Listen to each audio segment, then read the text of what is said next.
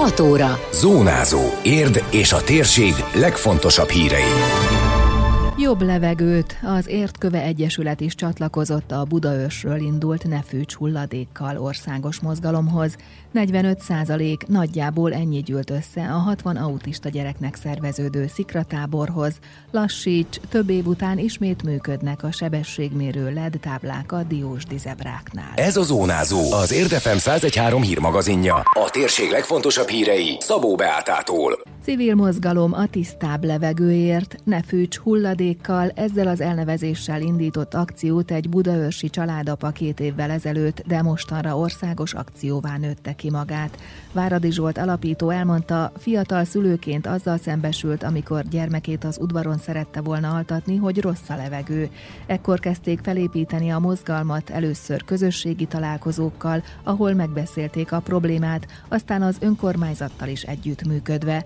Hangsúlyozta, fontos, hogy a helyi közösségek tegyenek lépéseket. A cél az az, hogy ösztönözze a helyi embereket az ügyben, hogy létrehozzanak olyan kisebb, nagyobb közösségeket, amik azt a fűtési problémát próbálják megoldani ott helyben. Ez az elsődleges célja, és hogy azt szeretnénk elérni, hogy egyfajta szemléletváltás történjen a társadalomban, közgondolkodásnak a megváltoztatása elsődlegesen tájékoztatással. Az egy közösségi probléma, ebből kiindulva viszont azt helyben helyi emberek fogják tudni megoldani első körben. Nagyon komplex probléma, rengeteg síkja van. Inkább azt mondom, hogy egy nagy részét szerintem meg lehetne oldani közösségi ügyként, egy közösségben. Egy egész közösségnek lehet egyfajta szemléletváltása, hogy például most leegyszerűsítve cikivé válik, ha valaki így fűt, és tudják róla, hogy egyébként megengedhetné magának, hogy ne így fűtsön. Váradi Zsolt azt mondja, az elmúlt két év alatt sok mindent elértek. Még akkor is, ha a megcélzott szemléletváltás, a közgondolkodás megváltoztatása sokkal több időt igényel.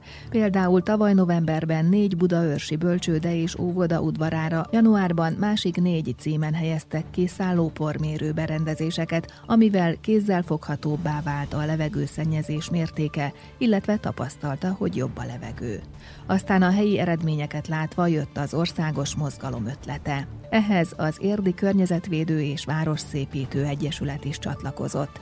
Egymegi Barakonyi Bálint az értköve tagja elmondta, hat mérőműszert szereltek fel a város különböző pontjain az önkormányzattal egyeztetve. A mi városunkban is tapasztaltuk ezt, hogy rossz a levegő fűtési szezonban füstölőkéményeket látni. Kicsit lemaradva Budaörstől, de tavaly decemberben egy jótékonysági árverés bevételéből beszereztünk 6 darab légszennyezettségmérőt. Azokat most, ahogyan így sorba telepítjük, látjuk azt, hogy az esti órák órákban, amikor a fűtés beindul, akkor egyértelműen megnő a légszennyezettség. Tehát a az Ófaluvi óvodában van egy mérőnk, van egy a Tája utcai óvodában, a Bemtéri óvodában, az Erdőszéle óvodában, Fenyves Sportvárosban, a Tuszkulánomi óvodában, és tervezünk egyet, aminek a pontos helye még nincsen teljesen letisztázva, ez a Budai út környéke a belvárosban.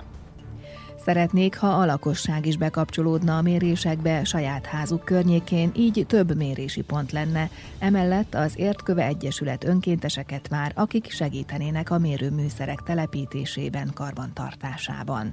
A témával kapcsolatos interjúkat meghallgathatják az Érdmoston.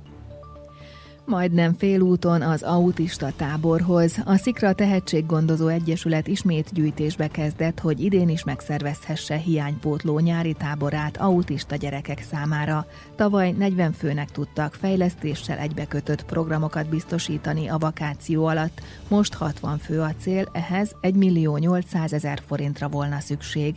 Másfél hónapja kezdték a gyűjtést, amihez áprilisban hozzájárul az érdi civil licit csoport is, illetve nagykövetek, írók, újságírók, zenészek, bloggerek is segítik az akciót.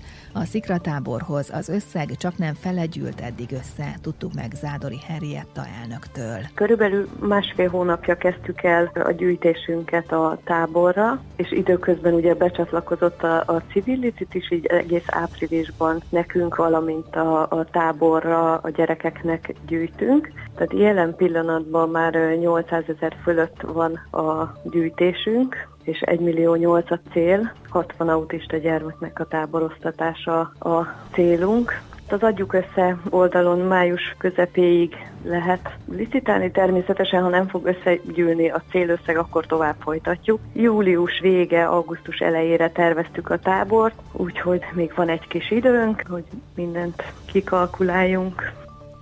Az érdi civil licithez a közösségi oldalon lehet csatlakozni, de vállalkozásoktól is várják a támogatást a táborhoz. Közben a Szikra Tehetséggondozó Egyesület újabb elismerést kapott. A tavalyi autista táborért az év közösségi kezdeményezése díjat nyerték el, most pedig az Autizmus Világnapja alkalmából a tudatos felkészüléssel az autista emberekért elnevezésű díjjal ismerte el a szervezet munkáját a Nemzeti Fogyatékosságügyi és Szociálpolitikai Központ, mondta el Zádori Henrietta. Azokat a szervezeteket, intézményeket ismerik el, akik elkötelezettek az autista személyek iránt, és mi is becsatlakoztunk a montás projektjükbe, ami azt jelenti, hogy ingyenesen biztosítottuk mi is mindenkinek érden, aki erre nyitott volt az autizmusról információkat, beszámolókat, továbbképzéseket, tehát nálunk ez az Autizmus 2020 néven működött tavaly. Ez abszolút annyi, hogy kapunk egy táblát, amit kirakhatunk, és ezzel egy, egy elismerés, hogy valóban felkészültek vagyunk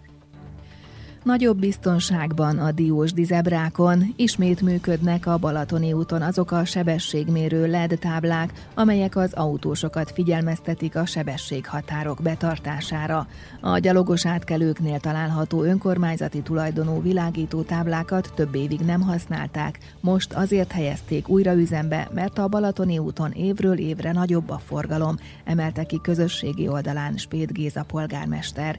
Mint írta, kiemelt fontosságú, hogy valamennyi gyalogátkelőt a megengedett sebességgel közelítsék meg az autósok. Egy másik felhívását a kutya tulajdonosokhoz intézte, ebben kitér arra, hogy Diósdon az utóbbi időben megnőtt a közterületen gazdátlanul kóborló ebek száma.